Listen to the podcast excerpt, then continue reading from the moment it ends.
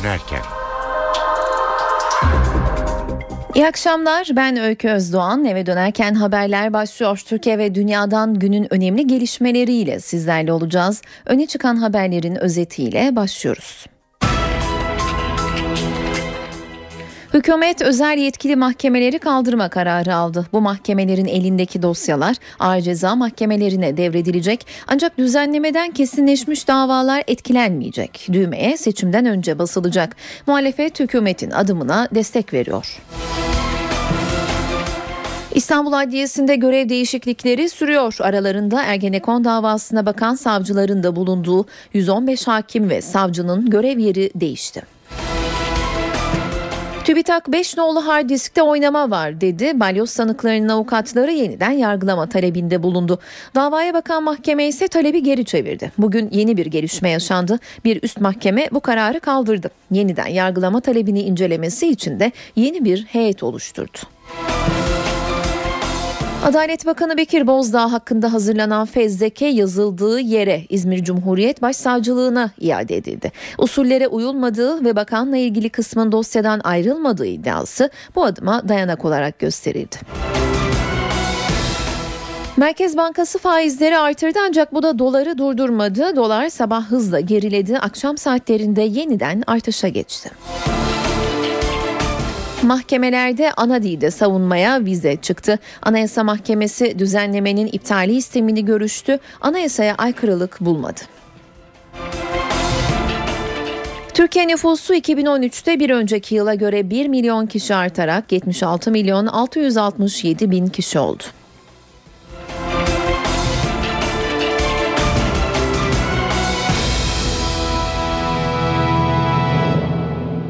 İstanbul Çağlayan Adliyesi'nde görev değişiklikleri sürüyor. Aralarında on yedi Aralık soruşturmasıyla Ergenekon davasına bakan savcıların da bulunduğu toplam yüz on beş hakim ve savcının görev yeri değiştirildi. Ayrıntıları N T V muhabiri Deniz Tüysüz'den alacağız. Deniz, seni dinliyoruz.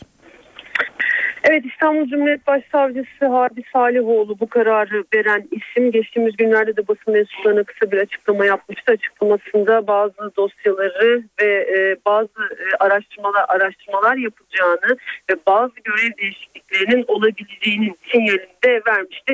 İşte Harbi Salihoğlu bugün yüz on beş hakim ve savcının görev yerini değiştirdi. Yine bu isimler İstanbul Adalet Sarayı'nda çalışacaklar ancak farklı dosyalara bakacaklar. Farklı bölümlerde çalışacaklar.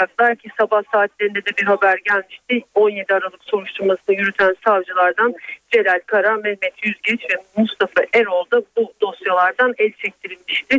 E, bu dosyaya Ekrem Aydıner, savcı Ekrem Aydıner e, şu itibariyle bakacak. Ancak önümüzdeki günlerde başsavcı on yedi Aralık soruşturması dosyasına başka savcılar da atayabilir. Deniz, teşekkürler. N T V muhabiri Deniz Tüysüz telefon hattımızdaydı. on yedi Aralık soruşturması yürütülürken yargıyı etkilediği iddiasıyla Adalet Bakanı Bekir Bozdağ hakkında fezleke hazırlanmıştı. Bugün o fezleke kaleme alındığı noktaya İzmir Cumhuriyet Başsavcılığına iade edildi. Fezleke hazırlanırken usullere uyulmadığı ve bakanla ilgili kısmın dosyadan ayrılmadığı gerekçe gösterildi. Ergenekon, Balyoz, Şike gibi kritik davaları karara bağlayan özel yetkili mahkemeler kaldırılıyor. Haberi Başbakan Erdoğan dün akşam İran seyahati öncesinde verdi. Ne zaman ve nasıl olacaksa Adalet Bakanı Bekir Bozdağ tarafından bugün ayrıntılandırıldı. Seçimden önce düzenleme meclisten geçirilecek ve kritik davalarda yeniden yargılamanın önü açılacak. Ancak değişiklik kesinleşmiş davaları etkilemeyecek. Eve dönerken haberlere Adalet Bakanı Bekir Bozdağ'ın merak edilen sorulara verdiği cevaplarla devam ediyoruz. T M K ona göre görevli mahkemeleri kaldırıyoruz. T M K ona göre imtiyazlı olan soruşturma ve kovuşturma usulünü kaldırıyoruz. Bu mahkemelerin görülen davalar sona erinceye kadar devamına imkan sağlayan bir geçici madde koymuştuk. Şimdi bu geçici maddeyi de yürürlükten kaldırıyoruz. Ağır ceza mahkemelerindeki bu üçlü ayrıma son veriyor. Savcılar ve hakimler arasındaki farklı soruşturma ve kovuşturma usullerine son veriyor. Hukuk devletinin gereği olarak bugüne kadar yapmamız gerekirken bazı nedenlerle yapamadığımız tarihi bir adımı önümüzdeki günlerde atacağız. Hükme bağlanmış olan veya hükme bağlanıp da kesinleşmiş olan davalar e, bundan etkilenmeyecektir. Yalnız kesinleşmemiş olanlar Yargıtay tarafından eğer bozmaya tabi olursa tabii onlar da yeni usule tabi olacak. Soruşturma evresinde şüpheli veya e, şüphelilerin e, dosyaya ulaşmasını engelleyen düzenlemeleri de kaldırıyoruz. Soruşturma sırasında şüpheliye gizli herhangi bir şey istisna hüküm hukukumuzda olmayacaktır. Bekir Bozdağ az önce yaptığı açıklamada özel yetkili mahkemelerle ilgili çalışmanın tamamlandığını söyledi. Bozdağ düzenlemenin teklif olarak meclis gündemine geleceğini ifade etti. Özel yetkili mahkemelerin kaldırılacak olması muhalefet cephesinde memnuniyet yarattı. C H P İstanbul Milletvekili Müslim Sarı ve M H P Ankara Milletvekili Özcan Yeniçeri'nin açıklamalarını dinliyoruz. Özel yetkili mahkemelerin kaldırılması gerektiğini, e, demokratik bir hukuk devletinde böyle bir durumun söz konusu olmayacağını öteden beri söylüyoruz. Sayın Başbakan'ın da bizim e, düşündüğümüz noktaya gelmiş olması bu anlamda sevindirici. Aynı zamanda biliyorsunuz Cumhuriyet Halk Partisi olarak biz e, özel yetkili mahkemelerin kaldırılması ile ilgili bir yasa teklifi de hazırladık. O da on beş gün önce meclise sunulmuş durumdadır. Özel yetkili mahkemelerin garabet olduğunu zaten düşünen partiyiz ve kalkması gerektiğini düşünüyoruz. Hukuk devletinde arkadaşlar iki tane mahkeme olur. Bunun dışındaki mahkemeler kurulursa iktidar mahkemeleridir onlar. Bu ayıbın temizlenmesinde fayda vardır. Başbakan bu konuya, bu noktaya geldiyse iyi bir noktaya geldiğini söylemek mümkündür. Özel yetkili mahkemelerin kaldırılacağı açıklanırken Ergenekon ve Poyrazköy davalarında yargılanırken hayatlarını kaybeden Kudüsi Okkır'la Ali Tatar'ın aileleri meclise geldi. Adalet Bakanı Bekir Bozdağ, Ö Y M'lerle ilgili yapılacak düzenlemenin kesinleşmiş davaları etkilemeyeceğini söyledi. Ancak Balyoz davası için durum farklı. Sanık avukatları TÜBİTAK'ın delil olarak gösterilen hard diskte oynama yapıldığı yönünde rapor vermesi üzerine yeniden yargılama talebinde bulunmuş, mahkeme reddetmişti. İstanbul on birinci. Ağır Ceza Mahkemesi Balyoz davasına bakan onuncu. Ağır Ceza Mahkemesi'nin yeniden yargılama talebini red kararını kaldırdı. Bu talebi incelemesi için yeni bir heyet belirleyen mahkeme, gerekçe olarak hüküm veren hakimler yeniden yargılama talebini karara bağlayamaz dedi. Özel yetkili mahkemede karara bağlanıp temyiz süreci geçen hafta tamamlanan şike davasında da gözler Yargıtay Cumhuriyet Başsavcılığına çevrildi. Yargıtay Cumhuriyet Başsavcısı Hasan Erbil, şike dosyasının ellerine ulaştığını söyledi. Başsavcılığın Yargıtay'ın aldığı onama ve bozma kararlarına itiraz etme hakkı bulunuyor. Başsavcı Erbil, incelemelere başladık, bir aylık itiraz süresi var, dosyayı bakıp karar vereceğiz dedi. Başsavcılığın bu süre içinde itiraz etmemesi durumunda dosya yerel mahkemeye gönderilecek. İnfaz hakimliği tarafından kararın tebliğ edilmesi halinde ise Fenerbahçe Başkanı için cezaevi süreci başlayacak. Sanık avukatlarının yeniden yargılama taleplerinde dayanak olarak gösterdiği TÜBİTAK'ın beş nolu hard disk raporuyla ilgili Meclis Başkanı Cemil Çiçek'ten de açıklama geldi. Çiçek, rapor nitelikli bir sonuç ortaya koyarsa başka yol ve yöntemler ortaya çıkabilir dedi. Ben kimsenin tutuklu kalmasını hiç istemedim. Bu, bu, bugün de e, istemem. Ama söylediğiniz konularla ilgili olarak henüz ortada netleşmiş e, bir durum e, söz konusu değil. Ayrıca TÜBİTAK'tan da bir e, rapor verildi, yazıldı. Sonra Sayın Bakan TÜBİTAK'ı bağlamıyor, başka bir rapor denildi. Ceza Muhakemesi Kanunu üç yüz on birinci maddesindeki nitelikte bir e, sonuç ortaya koyuyorsa başka yol ve yöntemler de çıkabilir. Onun için her şey yasal düzenleme değil, bir manada demin de söyledim, yürürlükteki yasaların iyi uygulanması halinde bazılarını siz bana soru olarak sormazsınız, Türkiye olarak da biz sorun olarak yaşamayız. Cumhurbaşkanlığı Devlet Denetleme Kurulu'nun kişisel verilerin korunmasına ilişkin hazırladığı çarpıcı rapor üzerine hükümet harekete geçti. Kişisel verilerin gizliliğini koruma yasa tasarısı meclise sevk edildi. Tasarıya göre artık MİT ve emniyet kişisel verileri toplayamayacak, fişleme yapanlara altı aydan üç yıla kadar hapis cezası verilecek. MİT ve emniyet kişisel veri toplayamayacak. Toplayanlara ise altı aydan üç yıla kadar hapis cezası verilecek. Özel hayatın gizliliğini ihlal eden, insanların lekelenmeme hakkını zedeleyen konularla ilgili de önemli adımlar atacağız. Kişisel verilerin korunmasına ilişkin yasa tasarısına son şekli verildi. T M K on'la ilgili mahkemeleri kaldıran düzenlemenin içerisinde bu alanda da önemli e, değişiklikleri e, hep beraber yapacağız. Kişisel veriler yeterli koruma tedbirleri alınarak tarihi, istatistiki veya bilimsel amaçlarla saklanabilecek. Kişilerin ırk, etnik köken, siyasi düşünce, felsefi inanç, din, mezhep ve diğer inançlar, dernek, vakıf ya da sendika üyeliği, sağlık, cinsel hayatla ilgili veriler özel kabul ediliyor. Bunlar kamu kurum ve kuruluşları da dahil olmak üzere kimse tarafından işlenemeyecek. Kişisel verilerin korunması, yok edilmesi ve amaç dışı kullanımının önlenmesi için kurul oluşturulacak. Kurumlar kişisel veri toplamak istiyorsa bu kurula bildirimde bulunacak. Kişisel verileri yasalara aykırı olarak ele geçiren ve paylaşanlara ilişkin T C K'da yer alan cezalara ilave yeni cezalar da öngörülüyor. Bu kişiler altı aydan üç yıla kadar hapis cezasıyla cezalandırılacak. Meclis bugün yine bir kavgaya sahne oldu. Meclis İnsan Hakları İnceleme Komisyonu geçen hafta ortaya çıkan ve Suriye'de işkenceyi belgeleyen elli beş bin fotoğrafla ilgili kınama bildirisini görüşüyordu. C H P'li Veli Ağbaba hükümetin Suriye politikasını eleştirdi. AK Partili Mehmet Metiner buna tepki gösterdi. Tartışma kavgaya dönüştü. Milletvekilleri birbirlerine su şişesi fırlattı. Mecliste kavganın adresi bu kez İnsan Hakları İnceleme Komisyonu oldu. Komisyonda Suriye'deki iç savaşa ilişkin elli beş bin işkence fotoğrafı ile ilgili kınama bildirisinin hazırlanması gündemdeydi. C H P'li Veli Ağbaba, Suriye'de dökülen kanla ilgili olarak hükümetin de sorumlu olduğunu söyledi. Bu sözler komisyonda tansiyonu yükseltti. İktidar Partisi milletvekilleri Ağbaba'ya müdahale etti. Başbakanın talimatlı, başbakanın onayladığı, geçtiğimiz kavgada da gördüğümüz gibi bir A K P milletvekili ben konuşurken üzerime su bardağı fırlattı.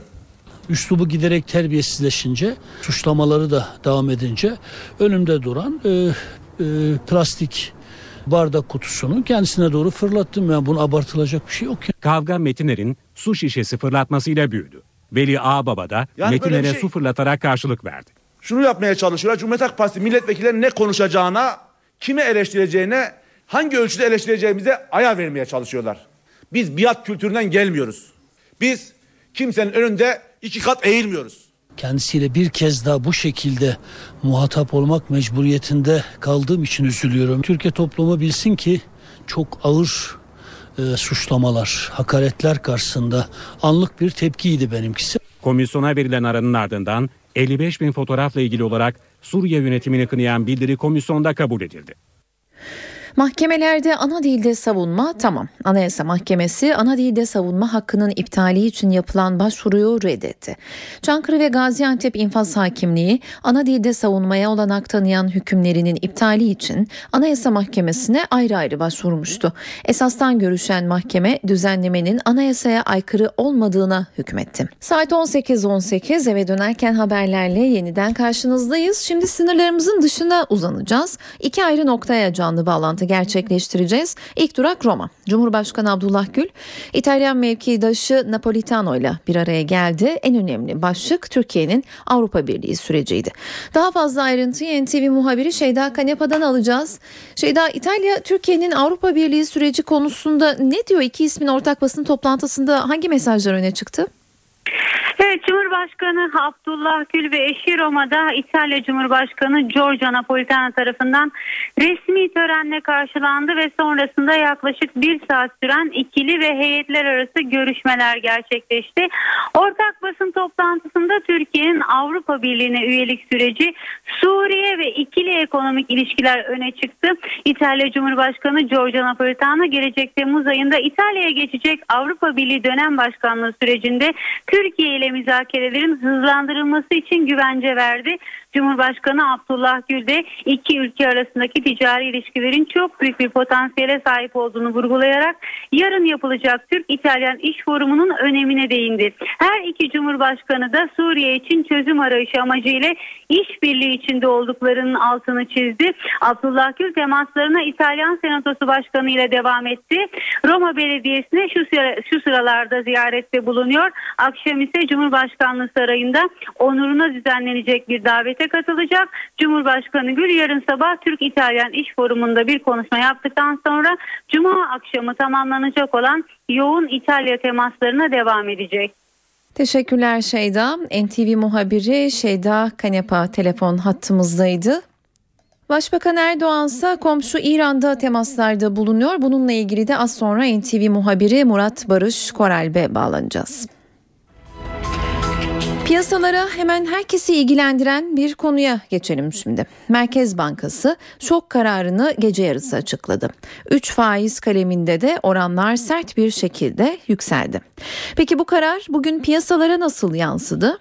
Ekonomi günlüğü için sözü N T V Ankara İstihbarat Şefi Ahmet Ergen'e bırakıyoruz. Ahmet, seni dinliyoruz. Merkez Bankası Para Politikası Kurulu dün akşam saatlerinde iki buçuk yıl aradan sonra ilk kez bir olağanüstü toplantı yaptı. Toplantıda beklenildiği gibi faiz oranlarında artış kararı alındı, ancak artış oranı beklentilerin üstünde oldu. Hatta Merkez Bankası'nın attığı adım tarihi bir karar olarak değerlendirilebilecek derecede yüksek artışlara sahne oldu. Bunu söylemek mümkün ve kararın hemen ardından aslında kur açısından, döviz kuru açısından piyasaların verdiği tepki olumluydu. iki on altıya kadar geriledi dolar kuru, ancak bugün sabah saatlerinden itibaren piyasalar kur açısından yine yükselişle açıldı ve iki otuzun üstüne çıktı yine E, dolar T L kuru. Merkez Bankası ne yaptı? Bu beklentilerin üstüne çıktığını söylediğimiz faiz artışları hangi oranda oldu? Kısaca bunları hatırlayalım. Merkez Bankası e, son dönemde öne çıkan e, marjinal fonlama oranını yüzde yedi virgül yetmiş beşten yüzde on ikiye çıkardı ve gecelik faiz oranları açısından Merkez Bankası borçlanma faiz oranı yüzde üç virgül beşten yüzde sekize yükseltildi. Alınan karar bu yönde oldu. Bir hafta vadeli repo ihale faiz oranı da yüzde dört virgül beşten yüzde ona yükseldi. Bu şu açıdan önemli. Merkez Bankası son dönemdeki gelişmeler çerçevesinde fiyat istikrarını sağlamak amacıyla güçlü bir parasal sıkılaştırma yapmaya ve operasyonel çerçeveyi sadeleştirmeye karar verdi. Para Politikası Kurulu'nun özet değerlendirme raporunda bu vurgulandı. Bu çerçevede önümüzdeki dönemde Merkez Bankası fonlaması temel olarak marjinal fonlama oranı yerine bir hafta vadeli repo faiz oranından sağlanacak. İşte yüzde dört virgül beşten yüzde ona yükseltilen bir hafta vadeli repo ihale faiz oranı bu açıdan önem taşıyor. Yine geç likidite penceresi faiz oranları. Merkez Bankası Başkanı Erdem Başçı'nın dünkü basın toplantısında bu konu üstünde özellikle durulmuştu. Burada da borç verme faiz oranı yüzde on virgül yirmi beşten yüzde on beş düzeyine yükseltildi. Bu da önemli bir noktası Merkez Bankası kararlarının. Kurulun özet değerlendirme raporunda öne çıkan başlıkları da aktaralım. İç ve dış piyasalarda risk algılamasını olumsuz etkileyen gelişmeler yaşandığını belirtti kurul son dönemde ve Türk lirasında belirgin bir değer kaybı, risk priminde de kayda değer bir artış gözlendiği tekrar edildi. Bu gelişmelerin enflasyon ve makroekonomik istikrar üzerindeki olumsuz yansımalarının sınırlandırılması için de adımlar atıldığı belirtildi. Alınan kararlarda, biraz önce sözünü ettiğimiz kararlarda, bu kapsamda alınan kararlar. Bir not daha öne çıkıyor kurul değerlendirme raporunda. Enflasyon iki bin beş yılı ortaları itibariyle yüzde beş düzeyine ancak erişebilecek. Önümüzdeki dönemde e, enflasyonda da e, hedefin oldukça üstünde bir seyir e, ortaya çıkacağı, gerçekleşeceği kurulun özet raporuna da yansımış durumda. Teşekkürler Ahmet. N T V Ankara İstihbarat Şefi Ahmet Ergen ekonomi günlüğüyle bizimleydi. Faiz oranlarının yükselmesinin ardından bu akşam Amerikan Merkez Bankası Fed'in alacağı kararlar da önemi kazandı. Fed'den nasıl bir karar çıkması bekleniyor? Fed varlık alımlarını azaltacak mı? Eğer böyle olursa piyasa bunu nasıl yorumlar? Şimdi gündemde bu sorular var. Merkez Bankası'nın faiz artırımı kararı dünyada Türkiye için olumlu bir gelişme olarak yorumlandı. Para birimleri ve borsalar değer kazandı. Dünyanın önde gelen ekonomi gazetelerinden Financial Times, Merkez Bankası'nın kararını "Türkiye faiz oranını agresif şekilde arttırdı" başlığıyla duyurdu. Financial Times'a değerlendirme yapan uzmanlar, Türkiye'deki kararın risk altında bulunan diğer gelişmekte olan piyasaları da olumlu etkileyeceğini vurguladı. İngiliz yayın kurumu B B C de Türkiye'den gelen kararla Asya'nın para birimleri ve borsalarının değer kazandığına dikkat çekti. dört seans üst üste düşüş yaşayan Japonya'nın Nikkei endeksi son yükselişte başı çekerken Avustralya, Çin, Hong Kong ve Endonezya borsası da artış gösterdi. Faiz artırımı kararı Avrupa borsalarına da olumlu yansıdı. Fransız Société Générale Bankası'nın analistleri Türk lirası krizi bitti, Erdem Başçı domino krizi etkisini durdurdu yorumunda bulundu. Reuters haber ajansı Türkiye'den gelen haberin A B D Merkez Bankası Fed'in toplantısını dahi gölgede bıraktığını belirtti. Reuters'a değerlendirmede bulunan uzmanlar karar yaşanan kan kaybını önlemek için yeterli olabilir. Türk lirası olumlu tepki verdi. Şimdi herkesin merak ettiği bu trendin sürüp sürmeyeceği dedi. Amerikan Wall Street Journal gazetesi ise Merkez Bankası'ndan gelen şok faiz artırımı kararıyla Türkiye'nin G yirmi ülkeleri arasında gösterge faiz oranı en yüksek ülkeler arasına girdiğini yazdı. Washington Post gazetesi ise alınan kararın Merkez Bankası'nın enflasyonu düşürme ve piyasaları istikrara kavuşturma konusundaki güvenilirliğini arttırdığı yorumunda bulundu. Ana muhalefet lideri Merkez Bankası'nın adımını yorumladı. C H P lideri Kemal Kılıçdaroğlu kararı olumlu bulmakla beraber gecikmiş bir adım olarak niteledi. Merkez Bankası'nın bağımsızlığını koruyarak Türkiye ve dünyaya güven vermesi lazım. Fakat maalesef siyasetin çok etkisinde kaldı ve ekonomi büyük değerler kaybetti. Son alınan kararlarla toparlanmaya çalışılıyor. Umarım toparlanır. Kimsenin karamsar olmasına gerek yok. Türkiye büyük bir ülkedir, güçlü bir ülkedir. Bütün bu zorlukları aşabilecek kapasitededir. Alınan karar gecikmiş olsa dahi sonuçta umarım ekonomi toparlanır. Başbakan Erdoğan dün İran'a giderken, yani Merkez Bankası'nın kararını açıklamasından önce faiz oranlarının artırılmasına karşı olduğunu söylemişti. Maliye Bakanı Mehmet Şimşek ise bugün Merkez Bankası en doğru kararı verdi açıklaması yaptı. Merkez Bankamız bağımsız ve çok daha önemlisi Merkez Bankamızın kredibilitesi çok önemli. Yani Türkiye ekonomisinin geleceği açısından e, hakikaten kredibilite her şeye bedeldir. Onun için Merkez Bankası'nın kredibilitesini korumak adına e, ben prensip olarak Merkez Bankası kararları üzerine yorum yapmıyorum. E, bu kararı vermişlerse eminim en doğru karardır. E, bu süreçte Merkez Bankası son yıllarda hakikaten çok ciddi e, yani sorunları olduğu, yani küresel sorunların olduğu bir ortamda bu işi iyi götürüyor. Önemli olan kurumların e, doğru kararları doğru zamanda verebilmesi ve bu kararı verirken dediğim gibi kurumun kredibilitesinin ön planda olması. Bu çerçevede bakıldığı zaman ben inanıyorum ki bu anlamda yatırımcı kaygıları önemli ölçüde giderilmiştir. Son kararla zaten kurda hızlı bir geriye dönüş oldu. Kredibilite kazandığının bir göstergesidir. Merkez Bankası'nın adımının ardından sabah dövizin ateşi de düştü, ancak gün sonunda tablo yeniden bozuldu. Piyasada kapanış rakamları için kapalı çarşıya bağlanıyoruz. Şimdi N T V muhabiri Burak Özcan orada. Burak, dolar günü nasıl tamamladı? Öykü, dolarda, euroda gün içinde inişler çıkışlar yaşadı. Dün gece Merkez Bankası'nın faizleri sert bir şekilde arttırmasının ardından sabah düşüşle başlamıştı dolar güne. Ancak son rakama baktığımız zaman piyasaların kapanmasıyla birlikte serbest piyasada dolar iki yirmi yedi seviyesindeydi. Euro ise üç onla kapandı. Tabii Mart, Mayıs ayından bu yana dolar yükselişteydi. Euro da bununla birlikte özellikle on yedi Aralık'taki yolsuzluk ve rüşvet operasyonunun başlamasının ardından doların yükseliş hızı arttı. iki otuz dokuz seviyelerine kadar geldi ve Merkez Bankası olağanüstü toplantı kararı aldı. Kararın alındığı anda iki otuz beş seviyesinde olan dolar toplantı başladığında iki yirmi beşe kadar gerilemişti. Bugün içerisinde iki on altıya kadar düştü, ancak öğlenden itibaren yeniden bir artış trendi başladı dolarda. İki, e, az önce söylediğimiz gibi iki yirmi yedi seviyesinde kapan dolar. Peki buna ne neden oldu diye baktığımız zaman Amerikan Merkez Bankası Fed, e, Fed'in piyasadan para çekmesi bekleniyor. Bu akşam Türkiye saatiyle dokuz buçukta bir toplantı başlayacak. O toplantı yaklaşık on milyar dolar kadar paranın piyasadan çekilmesi bekleniyor. Bu da tüm dünya piyasalarını etkilemiş durumda. Tabii ki Türkiye'de bu durumdan etkilendi.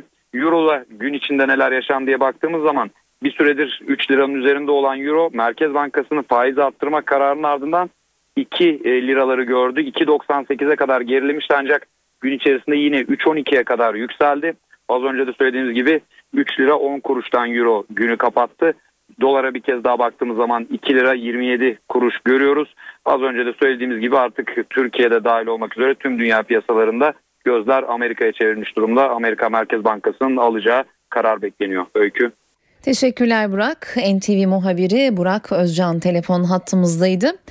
Başbakan Erdoğan komşu İran'da temaslarda bulunuyor. Kritik görüşmeler gerçekleştirdi bugün. İran Cumhurbaşkanı Hasan Ruhani ve İran'ın dini lideri Hamenei ile bir araya geldi.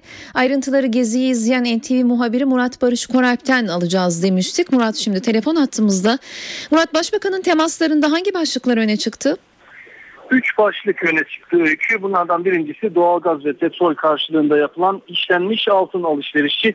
İkincisi enerji anlaşmaları ve üçüncüsü de Suriye. Ama hepsinden önce Başbakan Recep Tayyip Erdoğan'ın İran temasları heyecan yaratan bir, bir çeviri hatasıyla başladı. İran Cumhurbaşkanı birinci Yardımcısı İshak Cihangiri'nin doğalgaz konusunda güzel bir anlaşmaya vardık, İnşallah en kısa zamanda uygulamaya koyarız dediği zannedildi. Zannedildi diyorum çünkü bu sözlerin bir çeviri hatasından kaynaklandığı daha sonra yapılan müdahaleyle ortaya çıktı. Bu müdahaleyi yapan da bizzat Enerji Bakanı Taner Yıldız'dı. Heyecan yarattı diyorum çünkü acaba İran Türkiye'ye sattığı doğalgazın fiyatında indirime mi gidiyor sorusu akıllara geldi. Bunun da şimdilik söz konusu olmadı. Görüşmelerin daha devam ettiği yine Enerji Bakanı Taner Yıldız tarafından açıklandı. Başbakan Erdoğan da Türkiye'nin İran'dan satın aldığı doğalgazın önemine değindi basın toplantısında. İran'dan ham petrol ve doğalgaz stratejik ithal ürünlerimizdir. Bunları almaya devam edebiliriz. Özellikle Türkiye ileri teknolojide bir hamle içinde olduğu için doğalgazda tüketici olarak artan bir kapasiteye muhtaç dedi Başbakan Erdoğan. Basın toplantısının ardından Başbakan İran Cumhurbaşkanı Hasan Ruhani ile görüşmeye gitti. Görüşme planlanandan uzun sürünce Başbakan'ın İran Dış Politika Enstitüsü'nde yapmayı planladığı konuşmada iptal edildi. Hasan Ruhani ile Başbakan Erdoğan görüşmesinde Türkiye ile İran, İran arasında yüksek düzeyli stratejik işbirliği konseyi kurulmasına dair bir bildiri imzalandı. Bu konseyin ilk toplantısını ise Ruhani'nin önümüzdeki dönemde Türkiye'ye yapacağı ziyarette gerçekleştirmesi kararı alındı.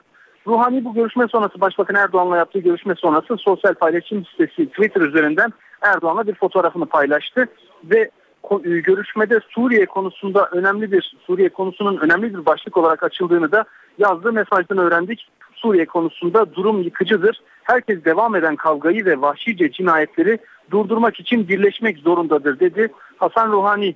Bu görüşmeden sonra Başbakan Erdoğan soluğu İran'ın dini lideri Hamenei'nin yanında aldı. Son görüşmesiydi. İran'daki son programıydı Başbakan Erdoğan'ın. Bir saat önce İran'dan, Tahran'dan hareket etti Başbakan. Saat sekiz sularında Ankara'ya dönmesini bekliyoruz. Öykü. Teşekkürler Murat. N T V muhabiri Murat Barış Koralp telefon hattımızdaydı. Hem öğrencilerin hem de velilerin şikayetleri haklı bulundu. Milli Eğitim Bakanlığı performans ödevlerini kaldırma kararı aldı. Bakan Nabi Avcı, ailelerden çok şikayet geliyordu. Veliler siz bu ödevlerle çocuklarımızı değil bizi ölçüyorsunuz diyordu dedi. Performans ödevini kaldırırken yerine öğrencilerin bir başka kabusu olan sözlünün gelebileceğini söyledi. Konuyu şimdi bir uzmanla değerlendireceğiz. Telefon attığımızda eğitimci Turgay Polat var. İyi akşamlar Sayın Polat. İyi akşamlar efendim. Ee, öğretmenler de bilir, performans ödevleri her zaman veliler tarafından yapılır. Hatta dışarıya para verip yaptıranlar bile vardır. Uygulamanın kaldırılacak olmasını nasıl yorumluyorsunuz? Şimdi tabii bir şey iyi gitmiyor diye kaldırmak bana çok doğru gelmiyor. Şimdi performans ödevleri yapılandırmacı öğrenme dediğimiz Türkiye'nin çok önemli bir şekilde çok ciddi ilgili daha doğrusu iddialı bir şekilde getirmiş olduğu bir öğretim müfredatının değişimiyle birlikte gelmiş. Eğitimde de çok önemli bir evreydi. Çünkü bir öğrencinin yaparak öğrenmesi esasına dayanan bir sistem. Ancak öğretmenler bu anlamda yeterince eğitim almadıkları için öğretmenler bu ödevleri öğrencinin öğrenmesi ya da yaparak öğrenmesini sağlayacak şekilde değil, tamamen e, çok üst düzeyde gösterişe dayalı ve zorlayıcı şekilde verince tabii ki veliler işte ödev yapmaya başladılar. Hatta bırakın velileri, birçok semtte birçok yerde ödev yapma merkezleri, birçok noktada artık ödevlerin hazır olarak satın aldığı yerler doğmaya başladı. Bu anlamda tabii ki işin beş yıllık bir süre içerisinde bu noktaya geldiği belliydi. beş sene içerisinde bunu böyle bekleyeceğim, Milli Eğitim Bakanlığı eğer öğretmen eğitimine ya da öğretmenlerin performansı nasıl yapacaklarına ilişkin bir eğitim verebilseydi, öğretmenleri bu anlamda biraz daha yönlendirebilseydi, bugün kaldırmak değil de eğitim için çok faydalı bir uygulamayı konuşuyor olabilirdik. Dolayısıyla kaldırma tarafında tabii ki şu anki gerekçeler doğru, ama bu kadar süre bekleyip de sonrasında başka çareniz kalmaması da kötü bir şey. Ama performansın kaldırılması eğitim anlamında bir doğru bir uygulama değildir. Ama şu anki uygulanmış şekli performansında faydalı bir şey değildir. Hı hı. E, peki şunu da soralım. Genel olarak ödev sistemi konusunda ne düşünüyorsunuz? Yani eğitim hayatında ev ödevi ne kadar önemli? Şimdi ev ödevi eğitim sürecinin devamını açısından önemli. Neden? Çünkü siz eğitimi bir sadece sınıfta oturarak yaptığınız bir uygulama olmaktan çıkarmanız lazım. Eğitim e, çocuğun unutmasını ve akılda kalıcılığını sağlaması adına da ödev çok önemli bir şey. Bir konu anlattığınız zaman sınıfta bunun kalıcı hale gelmesi için o beyinsel faaliyetin devam etmesi lazım.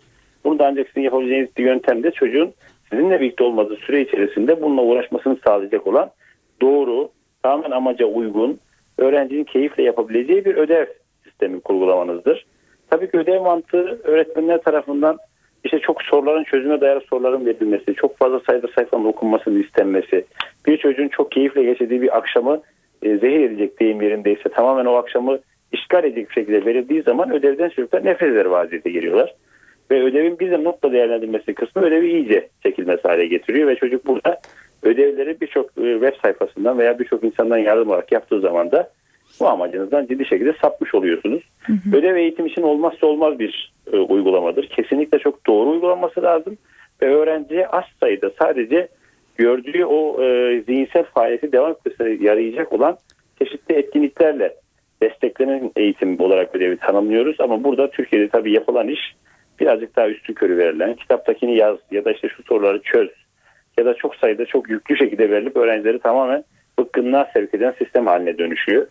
E, burada performans bunu çözen bir uygulamaydı aslında. Çünkü performans birazcık daha çocuğun kendi hayatından örneklere yapmasına dayalı, yaparak öğrenmeye dayalı bir şeydi ama onu da biz E, istediğimiz gibi uygulamadık. Çünkü böyle bir öğretmeni böyle bir eğitimden geçirmediğimiz için öğretmen nasıl bir performans ödevi vermesi gerektiğini ve performansın ne işe yarayacağı konusunda yeterince e, doğru davranamadı ve bugün onu da kaybediyoruz. Dolayısıyla ödevler konusunda çözüm önemli. Çünkü e, Harvard Üniversitesi sonra yaptığı araştırmada öğrencinin sınıfta değil sınıf dışında daha çok öğrenmeye e, tabi olduğunu gösteriyor. Dolayısıyla bizim sınıf dışındaki yani yapılandırılmış öğrenme ortamı dışındaki süreçleri kontrol edecek elimizdeki silahları yok etmemizde eğitimde daha verimsiz hale doğru gitmemize yol açacaktır.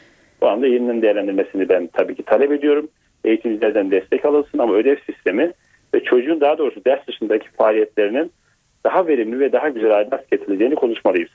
Peki son olarak şunu da soralım Sayın Polat. Performans ödevinin yerine sözlü sınava ağırlık verileceği söyleniyor. Yani öğrenciler için şimdi kabus ansızın tahtaya kaldırılıp otur sıfır sözünü duymak olacak. Sözlü sınav için ne diyorsunuz? Aslında aynı şeyi konuşuyoruz. Yani sınıf içi uygulamadan bahsediyoruz yine. Ve çocuğu tamamen notlamaya dayalı sistemden bahsediyoruz. Ee, çocuğun aslında şöyle herhalde düşünülmüş, işte öğrencinin hazır bulunmuşluğunu sürekli hazır vaziyette olmasını sağlayacak bir sistem olarak sözlü düşünülüyor ama e, yani bunların hepsi sonuçta ölçme değerlendirmeyle e, ve da o notu bir baskı aracı olarak kullanmaya dayalı düşünülen şeyler. Eğer ben bu notu baskı aracı kullansam çocuk sürekli hazır olur. Veya sözlüde not verirsem çocuk derste çalışır. Sürekli yazılı yaparsam bu şey olur. Bunlar doğru değil. Çünkü eğitim artık bu çağımızda birazcık da çocukların hayatına dokunması gereken, onların keyif alması gereken bir süreç. Bunu başaran ülkeler var. Bugün Türkiye bunları çok rahat inceleyebilir. İskandinav ülkeleri, Çin tarafı da yani birçok ülke bunu çok rahat şekilde yapıyor. Yani bu anlamda bizim e, sözlü yapacağız da bunu bunun yerine koyacağız diye bir şey söylememiz biraz eğitimler açısından komik oluyor. O onun yerine geçmez. Onunla aynı şey değildir. Tabii ki sözlü yaparsınız. Sözlü yapmanız gerekir. Çünkü sözel bir ölçme de yapmanız veya çocuğu hazır hale getirmeniz de tabii ki doğrudur. Ama bu kalkıp da performansın yerine geçecek bir şey değildir. Performans başka bir uygulamadır ve bizim mutlaka bunun doğrusunu öğrenip, öğretmenlere de doğrusunu öğretip performans sisteminde birazcık daha e, diretmemiz ve çocuğa sevdirmemiz lazım. Peki, teşekkür ediyoruz yayınımıza katıldığınız ben için. Teşekkür ederim. Saat on sekiz kırk dört, ben Öykü Özdoğan, eve dönerken haberlerle yeniden karşınızdayız. Türkiye'nin nüfusu son bir yılda tam bir milyon arttı. Türkiye nüfusu yetmiş altı buçuk milyon oldu. En kalabalık şehir İstanbul'un nüfusu ise on dört milyonu geçti. İşte iki bin on üç rakamlarıyla son nüfus verileri. Türkiye'nin nüfusu bir milyon kırk bin kişi artarak yetmiş altı milyon altı yüz altmış yedi bin sekiz yüz altmış dört kişi oldu. Türkiye nüfusunda iki bin on ikiye göre binde on üç virgül yedi oranında artış var. Türkiye İstatistik Kurumu iki bin on üç yılı nüfus verilerini açıkladı. Erkek nüfusun oranı yüzde elli virgül iki, kadın nüfusun oranı ise yüzde kırk dokuz virgül sekiz olarak belirlendi. Verilere göre en kalabalık şehir İstanbul. İstanbul'un nüfusu geçtiğimiz yıla oranla yüzde iki virgül iki artışla on dört milyon yüz altmış bin dört yüz altmış yedi kişi oldu. Ankara nüfusu beş milyon kırk beş bin seksen üç, İzmir nüfusu dört milyon altmış bir bin yetmiş dört, Bursa nüfusu iki milyon yedi yüz kırk bin dokuz yüz yetmiş ve Antalya nüfusu iki milyon yüz elli sekiz bin iki yüz altmış beş kişi olarak belirlendi. iki bin on ikide otuz virgül bir olan ortanca yaş otuz virgül dörde yükseldi. Ortalama yaşın en yüksek olduğu il otuz sekiz virgül iki ile Sinop, en düşük olduğu il de on sekiz virgül yedi ile Şırnak. Nüfus yoğunluğuna göre de lider İstanbul. İstanbul'da bir kilometre karede iki bin yedi yüz yirmi beş kişi yaşıyor. Tunceli ise kilometre kareye on bir kişiyle bu alanda en sonda. İnsan Hakları Derneği Diyarbakır Şubesi iki bin on üç yılı hak ihlalleri raporunu açıkladı. Terör çatışmalarından kaynaklı ölümlerin olmaması önemli bir gelişmedir denilen İHADE yönetimi hükümete çağrıda bulundu.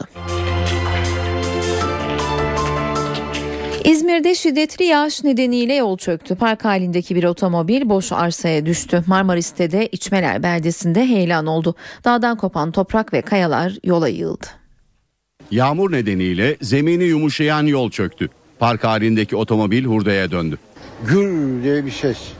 Dedim Allah Allah, ne araba burada herhalde dedim. Sonra sabah ya oğlan geldi benim. Baba dedi araba düşmüş. İzmir'de şiddetli yağış heyelana neden oldu. Göztepe semtinde asfaltın bir bölümü çöktü. Doğalgaz borusu patladı. Elektrik trafoları da hasar gördü. Sokak araç trafiğine kapatıldı. Sesler duyduk. Herhalde yıldırım sesi falan dedik ama sonradan balkonumuza çıktığımızda trafonun yok olduğunu gördük. Yerel yöneticiler bölge sit alanı olduğu için yıllardır müdahale edilemediğini söyledi. Çok eski taş duvarlardı. Onun üstüne yığma beton perdeler yapılmış. Tabii hepsi birbirinin üzerine bindiği için yükten dolayı yağmur sularından aşağıya bir kayma olmuş. Şiddetli yağmur Marmaris İçmeler Karayolu'nda da heyelana neden oldu. Seyir Tepesi mevkiinde dağdan kopan toprak ve kaya yolu kapattı. İş makinelerinin gece boyu süren çalışmaları sonucu yol trafiğe açıldı. Batıda yağmur ve fırtına, doğuda ise kar. Ülkenin büyük bölümü yağış altında. Bu gece ve yarın için hava tahminini alalım şimdi. N T V Meteoroloji Editörü Gökhan Abur'u dinliyoruz. İyi akşamlar. Kuzeye dönen rüzgar Trakya'dan başlayıp sıcaklıkları beş altı derece birden azaltıyor. Doğuda ise hava oldukça soğuk. Hafta sonu batıda sıcaklıklar yeniden yükselirken soğuk hava doğudaki etkisini sürdürecek. Yarın yağışlar Trakya, Ege ve Akdeniz etkisini kaybederken Marmara'nın doğusu Batı Karadeniz ve Güneydoğu'da hafif, Doğu Karadeniz ve Doğu'da ise yer yer kuvvetli olmak üzere devam edecek. Doğudaki yağışlar yine karla karışık yağmur ve kar şeklinde olacak. Cuma günü Doğu Karadeniz ve Doğu Anadolu'nun doğusunda yağış var. Cumartesi günü ise batı bölgeler Güney Ege'den başlayarak yeniden yağışlı havanın etkisine girecek. Yağışların pazar günü Ege ve Akdeniz'e etkisini arttırmasını bekliyoruz. Evet, İstanbul'da İstanbul'da yağışlar ara veriyor. Yarın sıcaklık bir hayli azalacak ve dört derece civarında olacak. Hava soğuk. Ankara'da ise yarın hava parçalı bulutlu olacak. Sıcaklık beş dereceye kadar inecek. İzmir'de yağış üç gün ara veriyor. Sıcaklık ise on beş derece civarında olacak. Bir sonraki yağışın pazar günü gelmesini bekliyoruz. Hepinize iyi akşamlar diliyorum. Hoşçakalın. Diyarbakır surlarının UNESCO Dünya Kültür Mirası listesine girmesi için adaylık süreci resmen başladı. Uzman bir ekip tarafından hazırlanan dosya Kültür ve Turizm Bakanlığı aracılığıyla UNESCO'ya sunuldu. Karar gelecek yıl çıkacak. Tarihi Diyarbakır surları UNESCO Dünya Mirası listesine girmeye hazırlanıyor. Surların listeye alınması için hazırlanan dosya UNESCO'ya teslim edildi. Diyarbakır surları ve sekiz bin yıllık Hevsel bahçeleri Dünya Mirası geçici listesinde yer alıyor.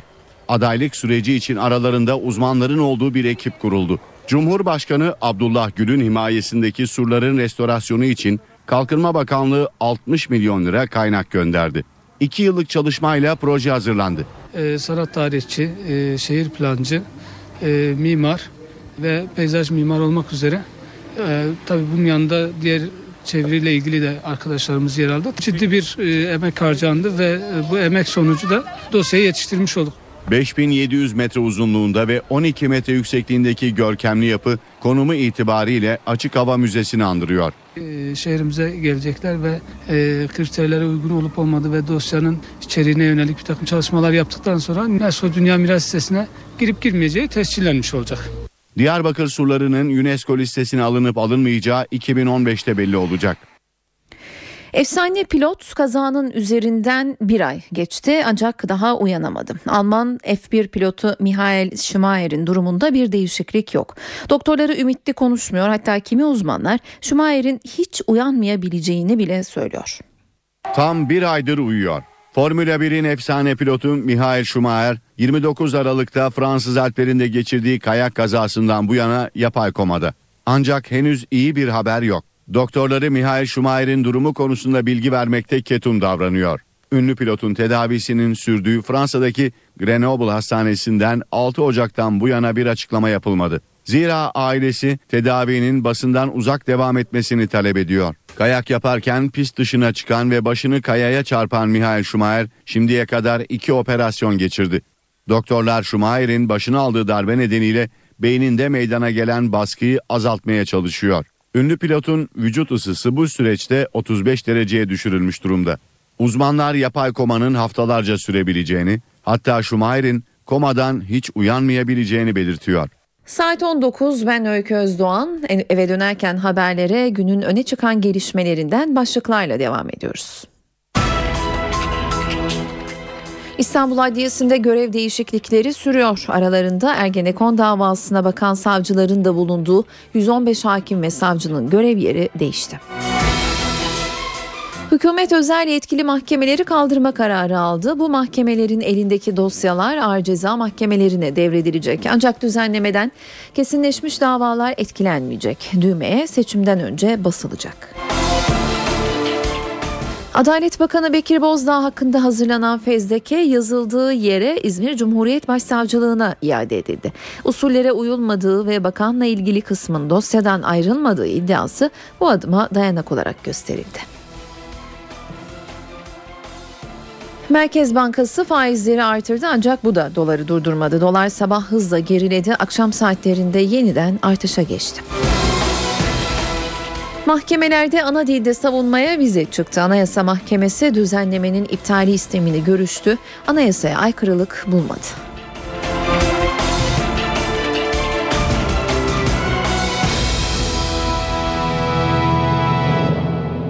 on yedi Aralık soruşturmasını yürüten savcılar dosyadan el çektirildi.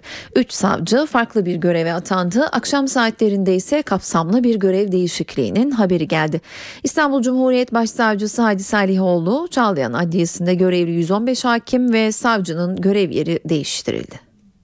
Savcı Celal Kara, Mehmet Yüzgeç ve Mustafa Erol, on yedi Aralık operasyonunu yürüten savcılar, İstanbul Cumhuriyet Başsavcısı Harbi Salihoğlu'nun kararıyla dosyadan el çektirildiler. Soruşturmayı dört savcı yürütüyordu.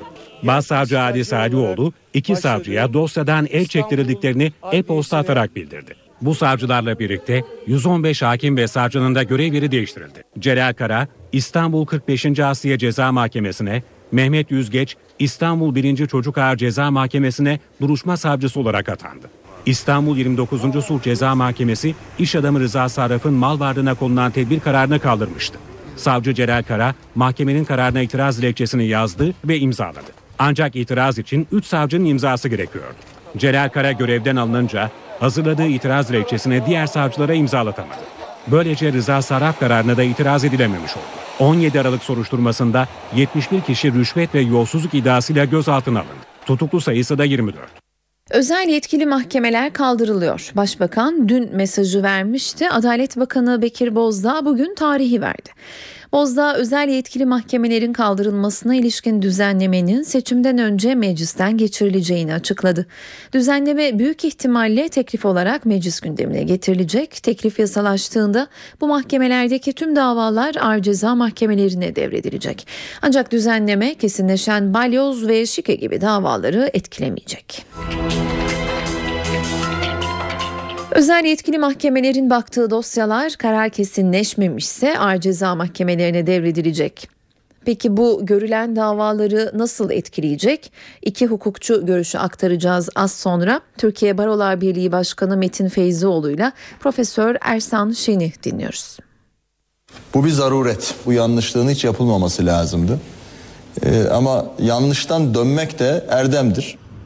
Gündemin önemli konularından biri özel yetkili mahkemelerin kaldırılması. Hukukçular kararı olumlu karşılıyor. Ancak dikkat edilmesi gereken noktalar var. Yani şu anda hüküm verilmemiş olan bütün davalar, bütün davalar. Ama bunlar bahsettiğimiz davaların, daha doğrusu şu an özel görevli mahkemelerde görülen davaların e, büyük ihtimalle e, çok düşük bir e, yüzdesi. Hiç bilmediğiniz, daha doğrusu sadece dosya numarasıyla bilinen onlarca, yüzlerce davanın da olması lazım. Başka dikkat çekilen nokta ise Ergenekon davasının gerekçeli kararının henüz çıkmamış olması. Ergenekon davasının gerekçeli kararının ne olacağı, bu karar çıkmadan bu tip bir kanun, bir yasa düzenlemesi çıktığında dosya Yargıtay'a da gidemeyecek. Burada mahkeme de göremeyecek. Dosyanın temize gidebilir hale gelmesi gerekir. Ve diğer soru, özel yetkili mahkemelerin baktığı davaların sanıkları serbest kalacak mı? Sayın Başbuğ derhal bırakılmalıdır. Onda hiçbir tereddüt yok. Sayın Başbuğ'a tanınacak bu imkanın diğer tüm insanlara, sadece Ergenekon davasının tutuklularına değil, Türkiye Cumhuriyeti'nde özel yetkili mahkemelerde yargılanıp da uzun, basma kalıp sözlerle uzun süreli tutuklu bulunan tüm insanlara adli kontrol tedbiri altında en azından tutuksuz yargılanma haklarının verilmesi, tanınması gerekir. Kişisel verilerin gizliliğini korumak için hazırlanan yasa tasarısına son şekli verildi. Tasarıya göre ırk, etnik köken, din, mezhep gibi özel kabul edilen konularda MİT ve emniyet veri toplayamayacak. Tasarı önümüzdeki günlerde mecliste görüşülmeye başlanacak. Öte tarafta ise bugün parlamento çatısı altında yine kavga çıktı. Meclis İnsan Hakları Komisyonu'nda bir vekil diğerinin üzerine su şişesi fırlattı ve tansiyon yükseldi. Sırada parlamento günlüğü var. Ayrıntıları N T V muhabiri Miray Akdağluç'tan alacağız. Alacağız. Miray, seni dinliyoruz. Önce meclisteki gerginlikle başlayalım. Mecliste gerginlik bu kez İnsan Hakları İnceleme Komisyonu'na sıçradı. Ee, ve komisyonda yaşanan tartışma aslında Cumhuriyet Halk Partisi ile AK Parti arasında sık sık gördüğümüz o tartışmalardan birinin devamı gibiydi. Son günlerde bunlara e, şahit oluyoruz. Komisyonda Suriye'deki iç savaşa ilişkin elli beş bin işkence fotoğrafı ile ilgili kınama bildirisinin hazırlanması gündemdeydi.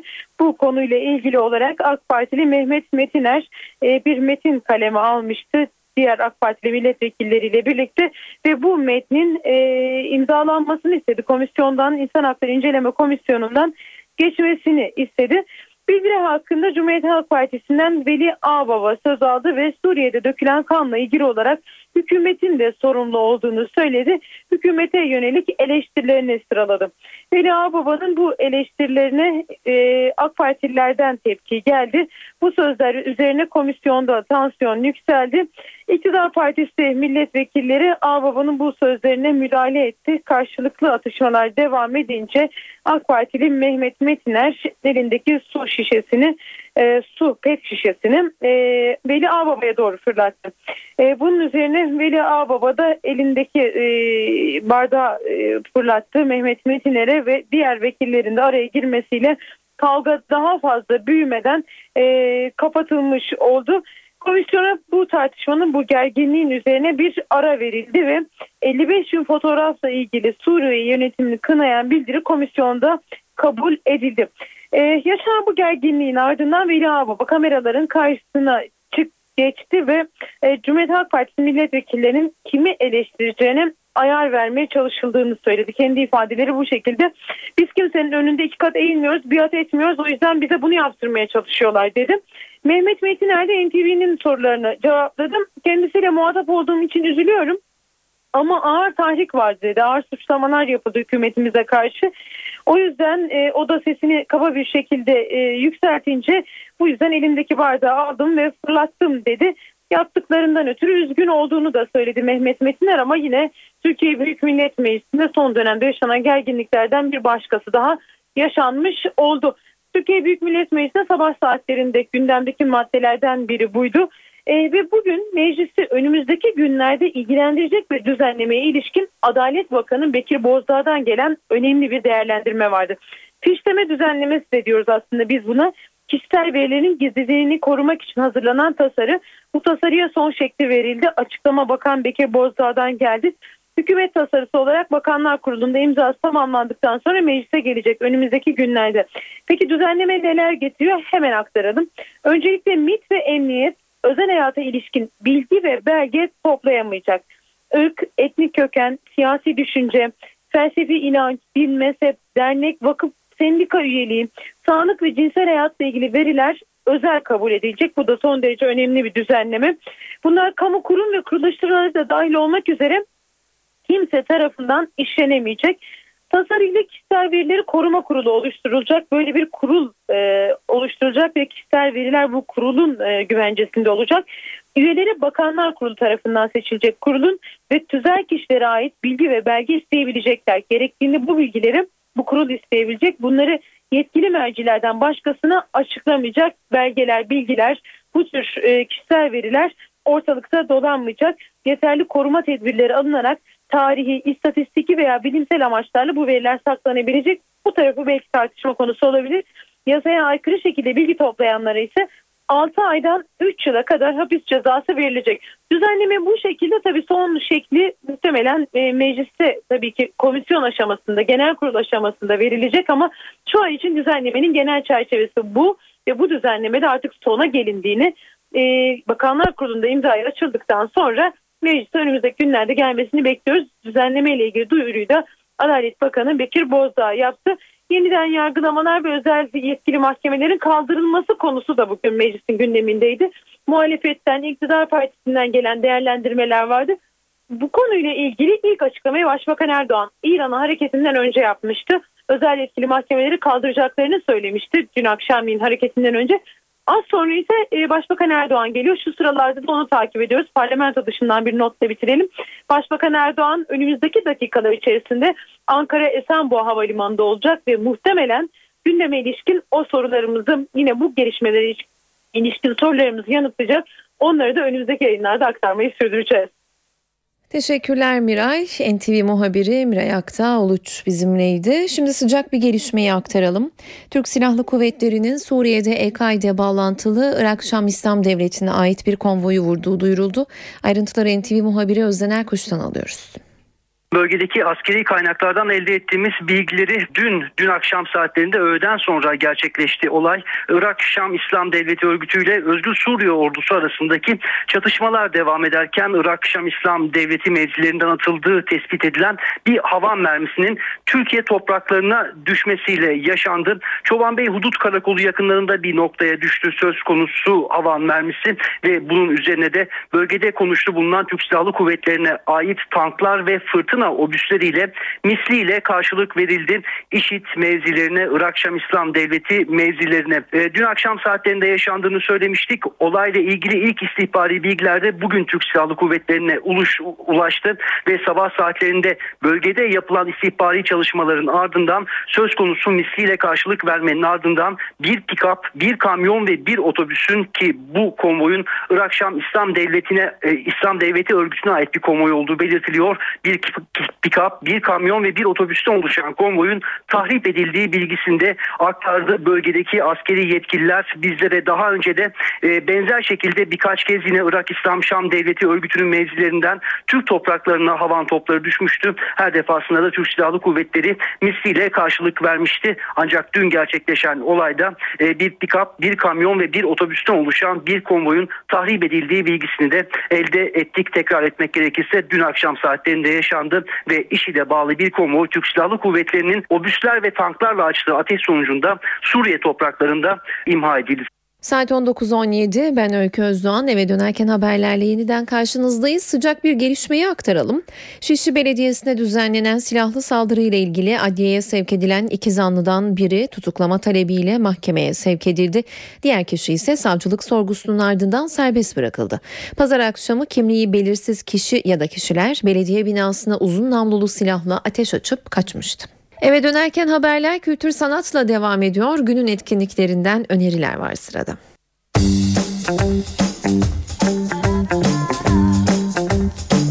Jolly Joker Ankara, Karadeniz müziğinin önemli temsilcilerinden Resul Dindar'ı ağırlıyor bu akşam. Resul Dindar, Ankaralı hayranlarıyla saat yirmi birde buluşuyor. İş Sanat Kültür Merkezi de Solga Betta ile Şef Giovanni Antonini yönetimindeki Basel Oda Orkestrası'nı aynı sahnede buluşturan görkemli bir konsere ev sahipliği yapıyor. Konser saat yirmide başlıyor. Pop müziğin sevilen sanatçılarından Yaşar Caddebostan Hayal Kahvesi'nde olacak bu akşam. Yaşar performansına saat yirmi birde başlıyor. David Brown önderliğindeki Brazzaville Babylon sahnesinde olacak. Performans başlama saati yirmi bir otuz. Jolly Joker İstanbul sahnesinde ise Selçuk Balcı dinlenebilir bu akşam. Performans başlama saati yirmi bir. ODTÜ Kültür ve Kongre Merkezi Kemal Kurdaş Salonu'nda Polonya'nın en önemli vokallerinden Anna Maria Jopek konser veriyor bu akşam. Konser saat yirmide başlıyor. Beyoğlu Hayal Kahvesi'nde ise dört çarpı dört grubu dinlenebilir. Performans başlama saati yirmi iki yirmi. Metehan Mert Çakır, Depressive Time'la Bronx P sahnede olacak bu akşam. Çakır performansına saat yirmi ikide başlıyor.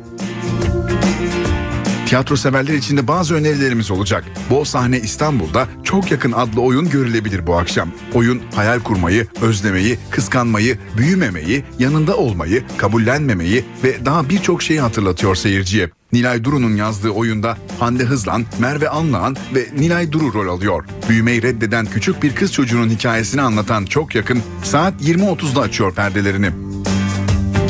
İstanbul Devlet Tiyatroları Cevahir Sahneleri Salon iki'de Lütfen Kızımla Evlenir Misin sahneleniyor bu akşam. Muzaffer İzgün'ün yazdığı, Mutlu Güney'in yönetmen koltuğuna oturduğu oyunda Hanife Şahin, Hülya Çelik Kalebayır, Ali Ersin Yener, Ahmet Dizdaroğlu gibi isimler rol alıyor. Oyunda eşini kaybetmiş ve tüm gayesi gözlerini kapatmadan önce kızını evlendirmek olan bir anne ve hayatın sıradanlığına kendini bırakmış mutsuz, umutsuz bir kadın anlatılıyor. Ismarlama evliliklerin dayatılmasıyla kendisine karşı daha da hırçın davranan kızıyla annesinin komik öyküsünün anlatıldığı oyun saat yirmide açıyor perdelerini.